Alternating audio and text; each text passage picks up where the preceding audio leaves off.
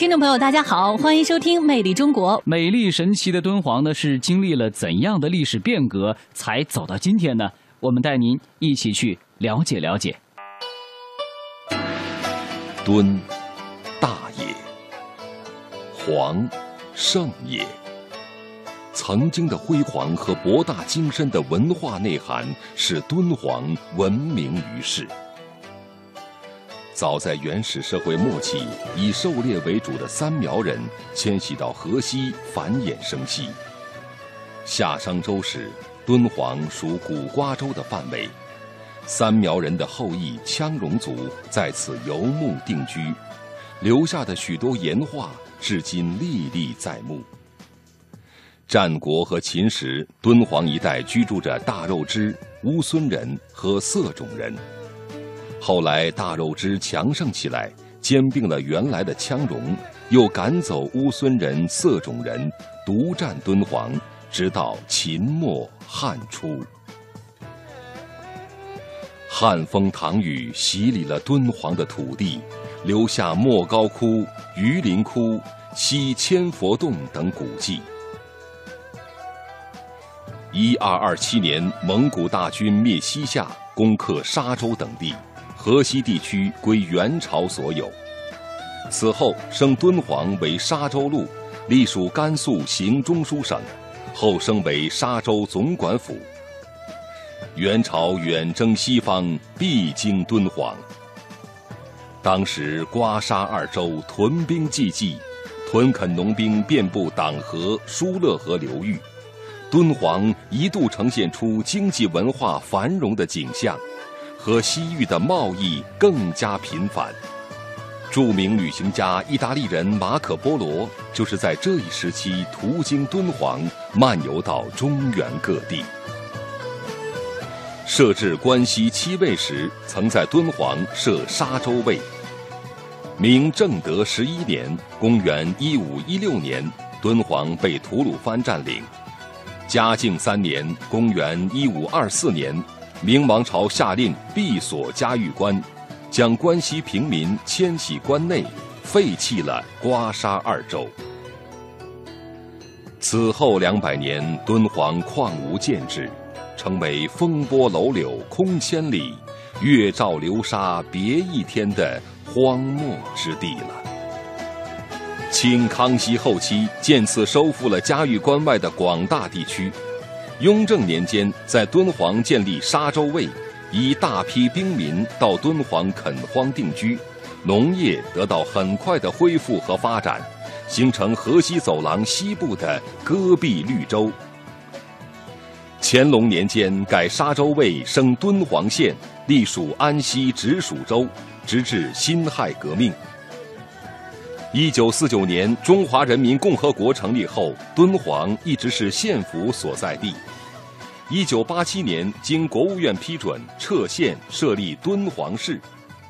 1986年，被国务院命名为中国历史文化名城。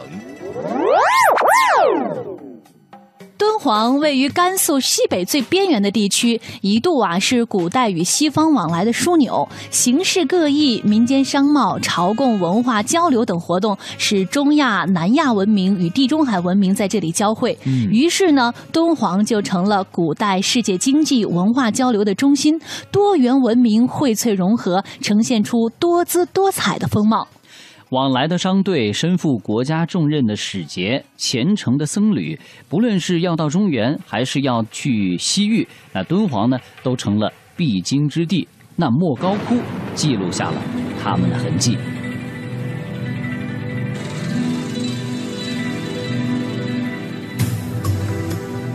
古丝绸之路上有一颗璀璨的艺术明珠——莫高窟。它在神秘的三危山下的峭壁上，在茫茫戈壁沙漠的怀抱中闪烁着绚丽的光彩。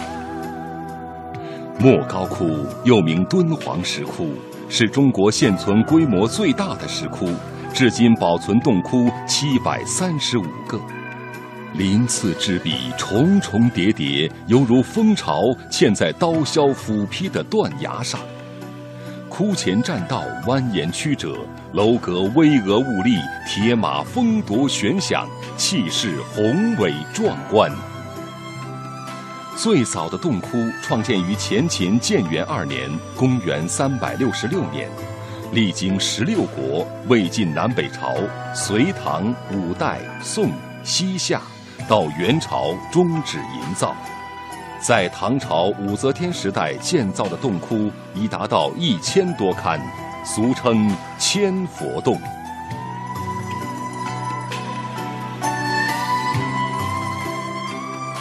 莫高窟现存壁画45000多平方米，彩塑2000多座，题材多取自佛教故事，也有反映当时的民俗、耕织、狩猎、婚丧、节日欢乐的场景。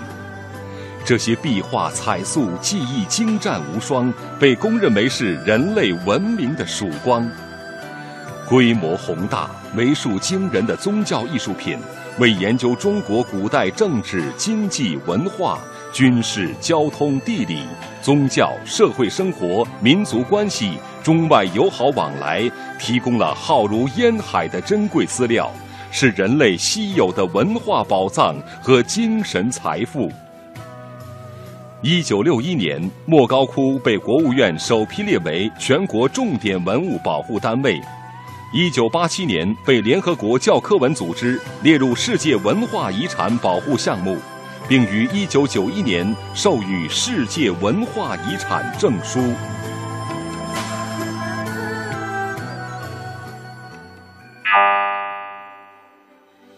到过莫高窟的人就知道了，游客一次只能在解说员的引领下参观8到10个窟，而有壁画和雕塑值得欣赏的窟有400多个，所以总也看不够啊。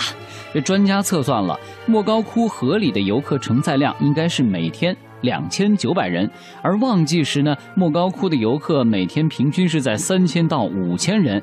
那为了保护文物，在实施游客参观的制约制的基础上，那莫高窟呢也正在逐步的实行参观人数的限量。难怪余秋雨先生在莫高窟一待好几天，最后传神地表达了自己的感悟。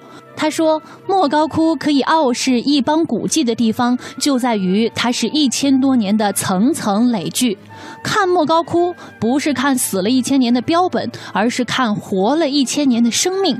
1000年而始终活着，血脉畅通，呼吸匀停，这是一种何等壮阔的生命啊。在莫高窟的壁画里就经常出现了火焰的形象，甚至呢在晚唐时期的一个洞窟的窟顶，那就描绘了弥勒经变。画中呢是一位高举火炬的男子，他的姿态和现在的火炬手一样，都是仰着脸望着手中的火炬，一副崇敬的神情啊。人们在莫高窟的壁画上可以看到不同表现形式的火焰，1000多年前的艺人竟然将火焰描绘得如此绚烂。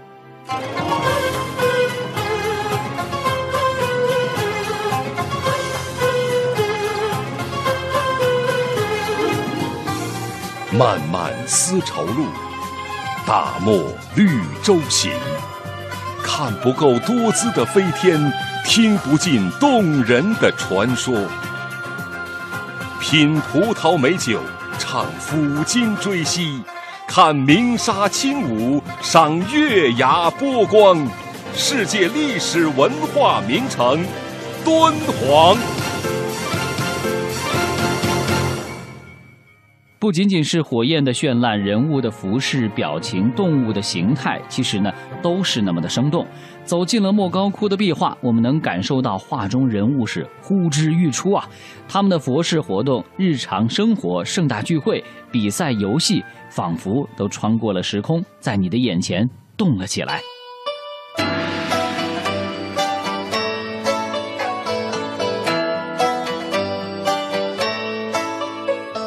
莫高窟最引人注目的就是数量最大、内容最多、色彩最鲜艳的壁画艺术。现存壁画45000多平方米，是一座巨大的美术陈列馆。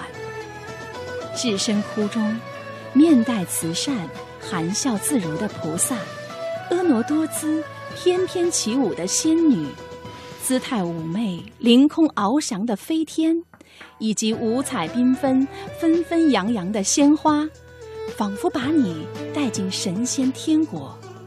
伴奏着不奏自鸣的乐器演奏的仙曲，我们的身心随着飞天而飘旋。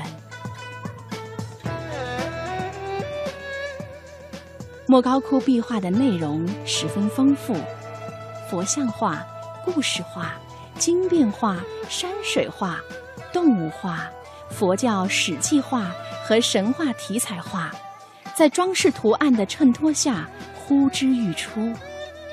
各族艺术家非凡的创造才能、高度的艺术成就，历代各民族各阶层的劳动生活、社会生活、音乐舞蹈、民族风情历历在目，仿佛一部中国古代美术史生动的画卷。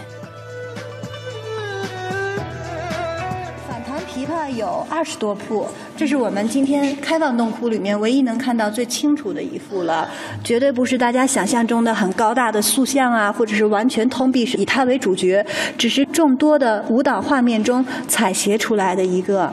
反弹琵琶菩萨的五官我们基本上看不清楚，但是那个绿眉毛、红嘴唇能找到吧？哎，头上戴的是宝冠，上身半裸，挂了璎珞，下身穿裙裤，怎么反弹呢？把一只胳膊完全绕过去，反拨琵琶的琴弦，而握着琵琶颈的手，手指头是向内抠着琴颈，而不是正朝我们摁着琴颈，这才是名副其实的反弹。再看身上穿的衣服和飘带，不是自然下垂紧贴身体的，是甩开的，没有一定的速度，飘带根本就甩不了这么开。所以根据他这个画面来说，这应该是一个边反弹边转，转在我们正面的一瞬间。它是一个舞蹈姿势的定格，而不是摆上去的一个造型。所以据舞蹈专家考证过，说我们光反弹就很难了，还别说要转了。我们现在人跳不出来，所以这应该是胡舞，也是胡人女子跳的这种舞蹈。